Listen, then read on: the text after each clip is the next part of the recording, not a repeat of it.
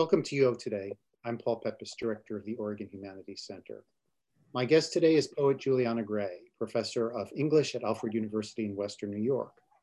Gray is the author of three poetry collections, The Man Under My Skin, Role Play, and Honeymoon Palsy. Her poems have appeared in numerous anthologies and journals. Her humor writing has been published at McSweeney's Internet Tendency, The Belladonna, The Millions, and elsewhere. On October 14th, 2020, Gray will give a virtual reading as a guest of the University of Oregon's Creative Writing Program. Thanks so much for coming on the show. Oh, thank you. So could you tell us a little bit about your background? Uh, I grew up in Alabama, uh, and my my father was a high school teacher. He taught primarily history, but he had also trained in English, and um, he um, forced a love of reading upon me at an early age, and it it's it stuck. He always loved poetry. He loved writing, um, so he made me love it too. So I've I've been writing since I was um, since I was a little kid, mostly thanks to his influence. Would you be willing to read us a poem? Oh, absolutely. Uh, let's see. I, I think I'll read uh, the title poem from uh, my most recent collection, Honeymoon Palsy. And um, it's um, the title comes from, uh, it's an actual medical condition, honeymoon palsy, which is described in the poem, but basically it's what happens when, um, when lovers are in bed together spooning and um, the circulation is cut off on one person's arm because they've got their arm underneath their lover's head or shoulders um, and the arm goes numb. That's called honeymoon palsy. Um, in researching that, I found out that there were other palsies like Friday night palsy. If you get so wasted that you pass out in your armchair and then the circulation gets cut off oh. by the arms, that's Friday night palsy. It's a whole range of these, um, but I, I, stuck with just the one. So um, this is honey, honeymoon palsy. After fumblings they call making love, the newlywed couple spoons, a pose they've seen in movies. Hand on breast, his nose buried in her hair, his arm shoved beneath her head. The tender weight above his arm seems nothing, so he sleeps, enclosed in bliss, the afterglow's sweet repose.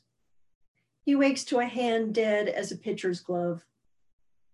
Usually, the damaged nerve recovers. Throughout the long, oblivious nights, they lie seemingly aligned, heart to heart. Already they've learned so much, these new lovers, touching without meeting the other's eye, going numb to each other, part by part.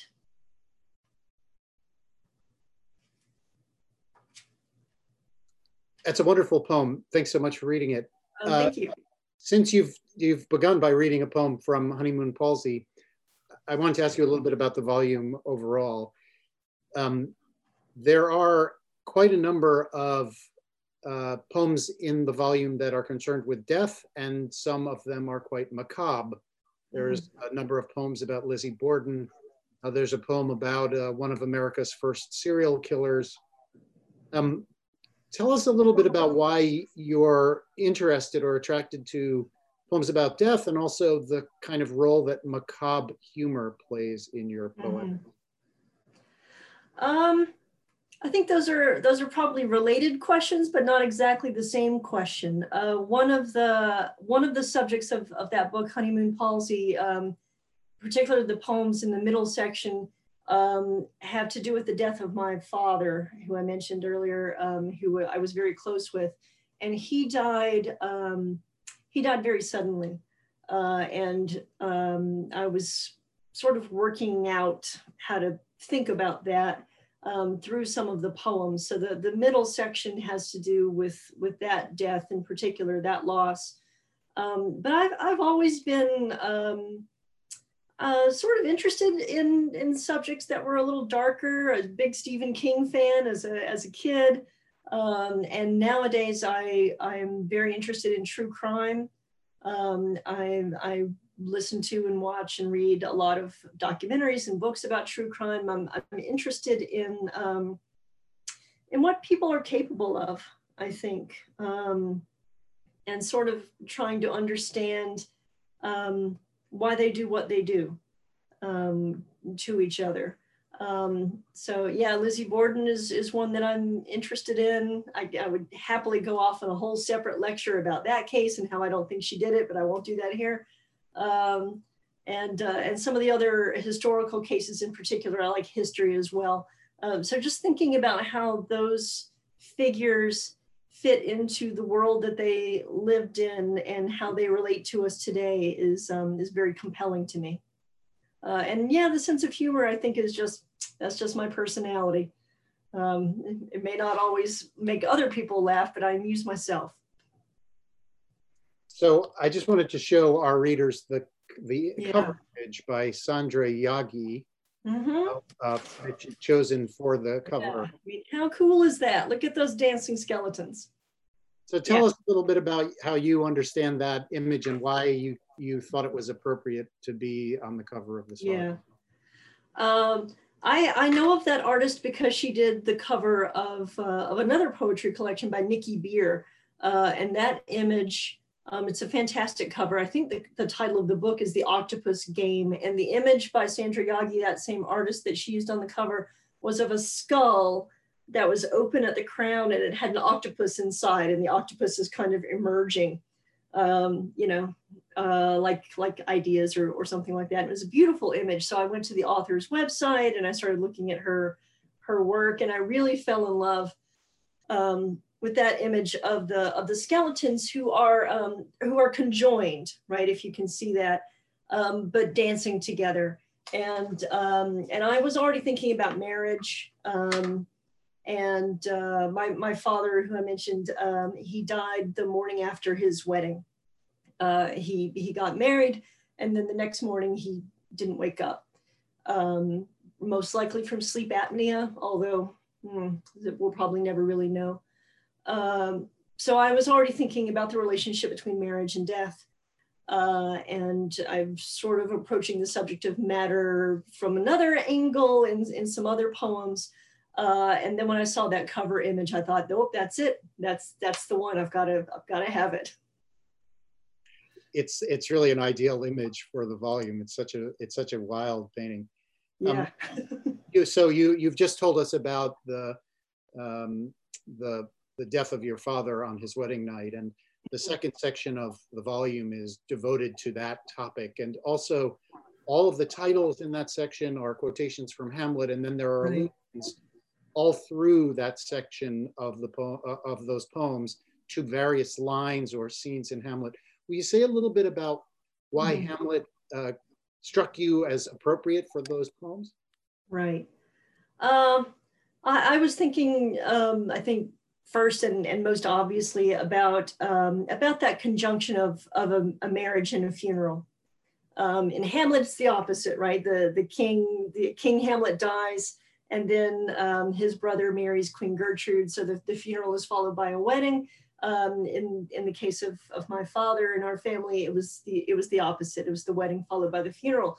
Um, but still, um, one coming really hard off the heels of the other and um, you know, I'm an English professor. I can't help it. These these connections occur to us. So so in the I think the day after um, my father died, as I was in my brand new stepmother's house, literally eating leftovers from the wedding dinner. Um, the the lines of, of Horatio's from from Hamlet um, occurred to me, and Hamlet saying "thrift, thrift" um, about eating eating the leftovers from the funeral at the at the wedding. Um, and it just started coming together. I, I, didn't really think of it as being a series of poems when I started writing them.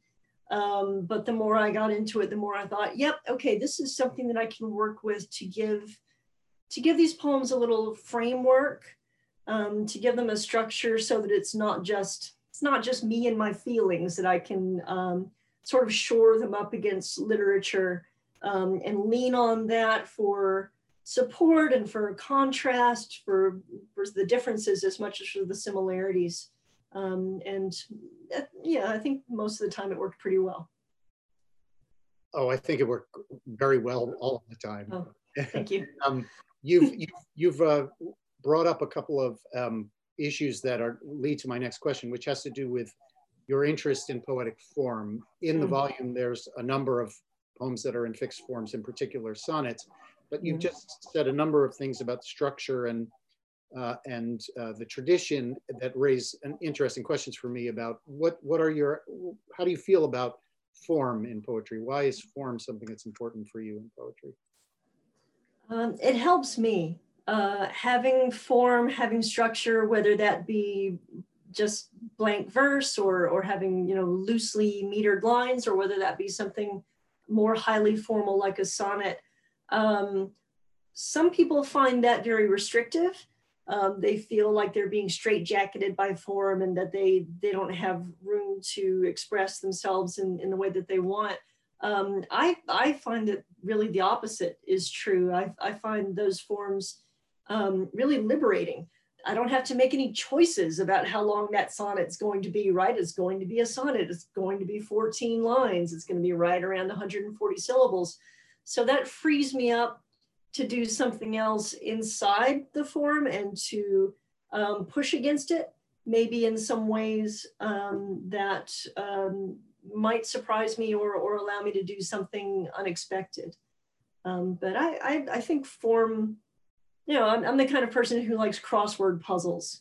You know, I like little little word games like that, and to me, some of the forms sort of are satisfying in the same way that um, that a game like a crossword puzzle is satisfying. Can I fit all these pieces together and make it cohere, make it make it click um, into um, something cohesive? Would you be willing to read us another poem? Oh, sure. Let's see. Um, I wonder, maybe, I think maybe I will read um, a newer one uh, that's not in honeymoon palsy. So I'm, I'm now looking at a, um, a computer screen to get one of those. Uh, I was lucky enough uh, to have a, a, residency at the Vermont Studio Center back in February, right before everything got shut down um, due to COVID. Uh, I think we were one of the last cohorts to go into, into VSC. Um, and I'm really, really grateful um, that I had that opportunity because I got a lot of writing done um, and was uh, able to, to get some new work um, put together. So one of the poems that I wrote there um, that I think is maybe coming back to, um, to your question about combining humor and the macabre or some subject matter that's a little darker um, is a poem called Blaming Mercury uh, that was published in a on, on sorry an online journal called On the Seawall. Um, and I was thinking about, you know, you see people on social media or memes saying, oh, Mercury's in retrograde. That means, you know, fill in the blank, X horrible thing must be happening. Um, and I, I, I'm not a person who puts a lot of stock in astrology. Uh, so I was kind of, um, you know, gently and affectionately mocking that uh, a little bit. But then I think the poem goes a bit, um, a bit darker. Um, so this one's called Blaming Mercury.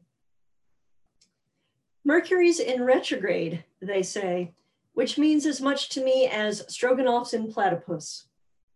Yet friends assign this planet the blame for a raft of problems, clumsiness, acne, painful menstrual cycles, fights with family or partners, especially men.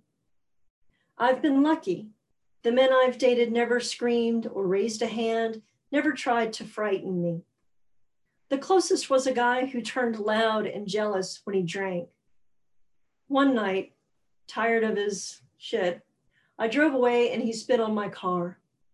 The next day, he acted baffled, swore he'd never do that, till I was half convinced I hadn't seen what I saw. I ended things soon after. He beat my door, demanding that I talk to him, but left when I held a phone up to the window, dialed a nine, a one, Still, I wasn't afraid. I was lucky. My grandmother wasn't. Her husband sent flowers to win her back, then killed her. I know other women who've made the choice to flee the men they loved and blame themselves, their luck, their blood, a little ball of iron sulfide fleeing toward the sun. Sorry, I forgot that poem had profanity in it. Okay. Um, you want to tell us a little bit about? Um, I mean, I know I know from another interview that I saw with you that you're mm-hmm. you're working on a project uh, about uh, sexual abuse. Is this part of that project? This poem? It is. Um, I I was working on um, uh, poems about um, domestic violence and intimate partner violence uh, and and gun violence um, also, but particularly violence against women. Um, I, I had read and was really just profoundly affected by the book No Visible Bruises by uh, Rachel Louise Snyder that is um, about intimate partner violence, especially in America. And it was, it's really just a, a stunning and um, disheartening book uh, about the rates of violence against women in particular um, committed by their partners. So I, I, I have been working on um, poems on that subject, and that's primarily what I was working on at the time that I was at, uh, at Vermont Studio Center and, and wrote that poem, um, thinking about that subject and, and how we how we see it and, and don't talk about it. Um, and yet it's so common. Would you say a little bit, given what you've just said about your sense of, um, I mean, it, that's not a topic that many poets might write about. Mm-hmm. Say a little bit about your sense of what your how you understand the kind of scope or responsibility of poetry is. Yeah. Um, the responsibility of poetry. Uh, I'm not sure there's just one. Uh, I think I think one thing the pandemic has shown us is is the value of art. Um, for one thing, just as entertainment, right? As as people were locked down in their homes, how how valuable it is to have access to literature, to TV and movies, to video games, right? Graphic design, visual arts, um, for quality of life, um, to give us something to enjoy or to think about. So sometimes when I'm writing, I just want to do something fun. Um, that more often takes the form of, of humor than of poetry, but sometimes a poem can be fun too. Um, but then I, I, think you you do want to um, to have something to say to your reader um, that makes it worth their time to read the poem, right? So whether whether the payoff for the reader is a laugh or um, it's raising a political issue or a social issue that makes them think uh, about um, their place in the world and, and how that issue also figures into to their lives or doesn't. Um, I think that's that's one of the things that that poetry can do. So you were born in Alabama, mm-hmm. uh, raised there as a child. Do you you consider yourself a Southern writer? And if you do, what does that mean to you? Yeah. Uh, yeah, I lived in Alabama until I went to graduate school. So I would have been, I think, 22. And then I moved all the way to Tennessee. Huge shift. Uh, no, I've lived in the South um, most of most of my life, although I've lived here in Western New York for uh, for 14 years, and um, oh yeah, I'm I'm definitely still still a Southerner. Um, I don't go apple picking or kayaking. I don't know. I don't know what they're doing out there. Um, I'm not going to eat a grape pie. I don't.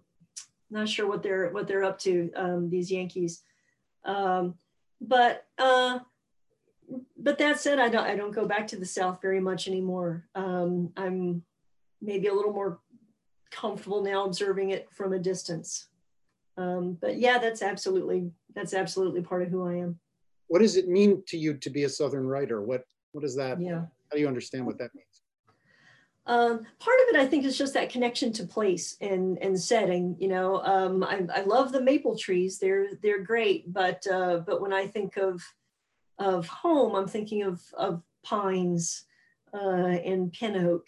Uh, I'm thinking of um, not having snow in October as I look forward to that here in Western New York. Um, but it also is complicated, right? The, the history of, of race relations in the South and, um, and other historical issues. Yeah, you, you start to feel a little, a little like Quentin Compson saying, I don't hate it, I don't hate it. Um, there are things I love about the South. There are things that I, I regret about the South or wish were different. But I mean, that said, even though I'm in the North, I'm in a, a very rural county and I am as likely to see Confederate flags here as I would be in Alabama. Um, I think I saw one on Saturday as I was going for a walk. It was on a bumper sticker of a truck going by. So, you know, geography doesn't necessarily um, draw maybe the, the hard lines that we sometimes think it does. So you worked for many years at the Sewanee Writers Conference. Mm-hmm. Tell us what that is. Tell us a little bit about it and tell us why it's an important conference and why it was important for you. Yeah. Um, yeah, the Sewanee Writers Conference is a, a conference in Sewanee, Tennessee at, uh, at the University of the South, uh, which is between Nashville and Chattanooga in, in Tennessee.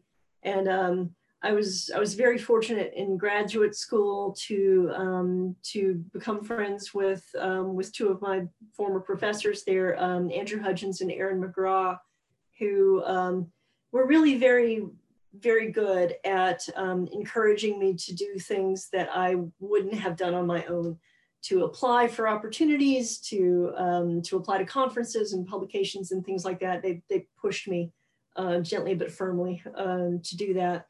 Um, so one of the things that they encouraged me to do was to attend the Sewanee Writers Conference, which I, I did attend um, as a scholar, just you know participating in the conference. And then I was fortunate, again, very fortunate enough to to join the staff. Uh, so I worked on the staff of that conference for um, 13 summers that's that's I don't know how many gallons of coffee I brewed in those you know great big industrial um, pots. Um, a lot of airport runs, a lot of lot of wake up calls, um, a lot of introductions and fetching people extra towels and that kind of stuff. But it was wonderful um, to to have that opportunity to be surrounded by um, ooh over a hundred writers and editors and literary agents and, and other people um, every summer for over a decade and to become friends with some of those folks and to hear so many incredible readings. I mean, Randall Kenan, the, the wonderful fiction writer who just recently passed away, was on the faculty at Sewanee for many years. So I got to hear him read and, and get to know him a little bit. Mark Strand, Claudia Emerson, um, just so many incredible writers. It was, um, it's probably, it's probably the, the the most wonderful thing that I've had the opportunity to, to do in my life. Would you be willing to read us another poem? Oh, sure. Let's see. Okay. Uh, I'll read one that is a little lighter than I did last time. Okay. Um, there was an anthology put out a few years ago um, called The Book of Scented Things and it was poems about perfume. And the, the editors of that collection um, contacted some poets and said, would you be interested in doing this thing? And, um, and if you said yes, they sent you a tiny little vial of perfume, just this wee sample. And you didn't get to choose what it was. They just sent you one at random. And uh, they said, you know, okay, live with it, walk around with it and, and see what you can write. So they sent me one um, that I'm, I'm not a, a wearer of perfume anyway, but what they sent me was not me. It was very, very sweet, um, just sugary smelling. I, I, didn't care for it. Um, but I did write a poem. Uh, and the, uh, the title of the poem is also the title of the perfume, and it is French. And I took Latin and I am not going to say it well, so apologies to French speakers who might be listening. Um, but the title is Vanille Apricot Comptoir Sud Pacifique. I've never been sweet, but two dabs behind the ear and I'm a sugar cookie, a walking confection, light as a vanilla meringue. I strolled downtown past a park where children abandoned slides, tumbled like chimpanzees from the jungle gym, begging their mothers for candy. The ice cream parlors were mobbed for tutti frutti. The bakeries sold out of snickerdoodles, shortbread, lady fingers, then barred their doors. I had a craving too, so stepped inside a hipster bar. The patrons' nostrils flared they tossed their PBRs and ordered rounds of craft cocktails with muddled apricot, agave nectar, blood oranges, vermouth, and local cider. Their jaws ached for a taste of me. One skinny boy followed my trail through the town gone mad for sweetness, back to my cottage in the woods. He told me his name as I peeled away his jeans, but I just called him Hansel. The skinny boys are all called Hansel, and they fatten up just fine. There's that macabre sensibility again. See, I didn't know that po- that poem was funny when I wrote it. It was only when I read it to an audience and they laughed that I thought, oh, okay. I thought I was being spooky. Oh well. Well, that's that's part of your signature, that combination of the spooky and the comic. Yeah. So you are also a writer of humorous uh, pieces. Uh, mm-hmm. some, some of them are poems, but very often they're in prose. Tell us uh, how you got to do that and how you yeah. see the relationship between your humor writing and your poetry.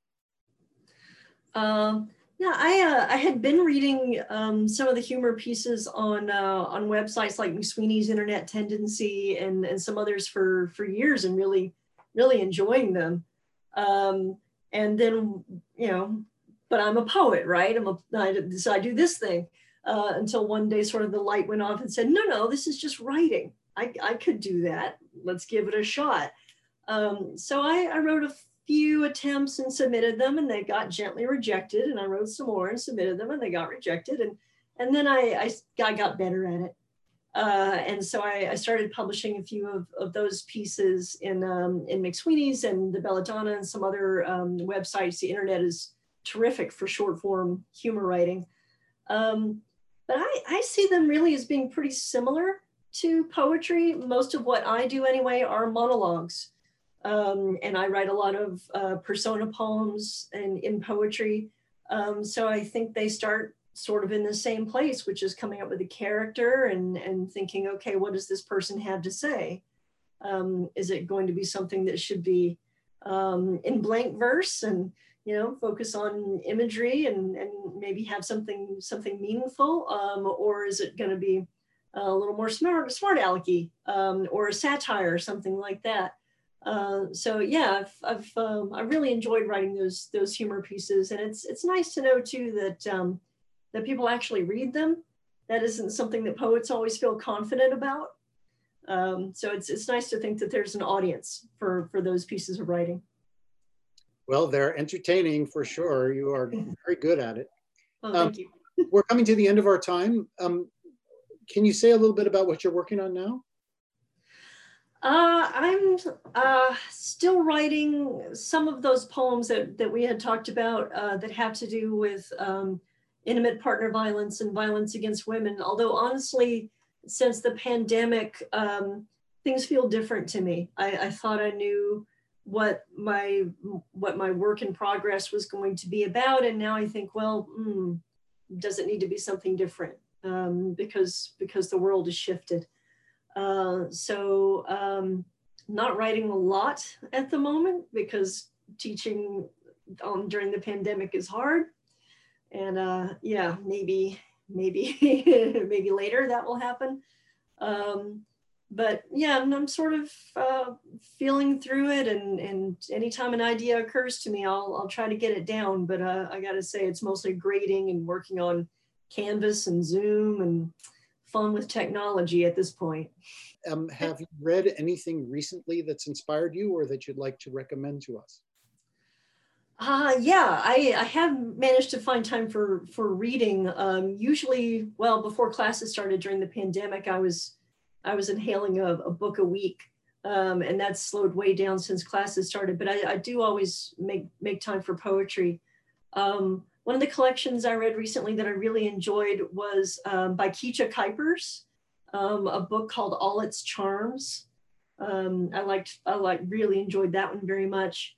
Um, and Danez Smith's book Homie um, was also pretty terrific. Um, and I think, yeah, Ada Limón's The Carrying was another one that I, I, I, really liked a lot. Her, her book Bright Dead Things is, is just incredible, but The Carrying is the, the most recent and they're, they're terrific. Well, thank you for those recommendations, Juliana, and thank you for taking the time to speak with us today and to share your poetry with us. It's been a real pleasure. Well, thank you so much for having me. I enjoyed it. I've been speaking with the poet Juliana Gray, professor of English at Alfred University. She'll give a virtual reading as a guest of the University of Oregon's Creative Writing Program on October 14th, 2020. Thanks so much for watching.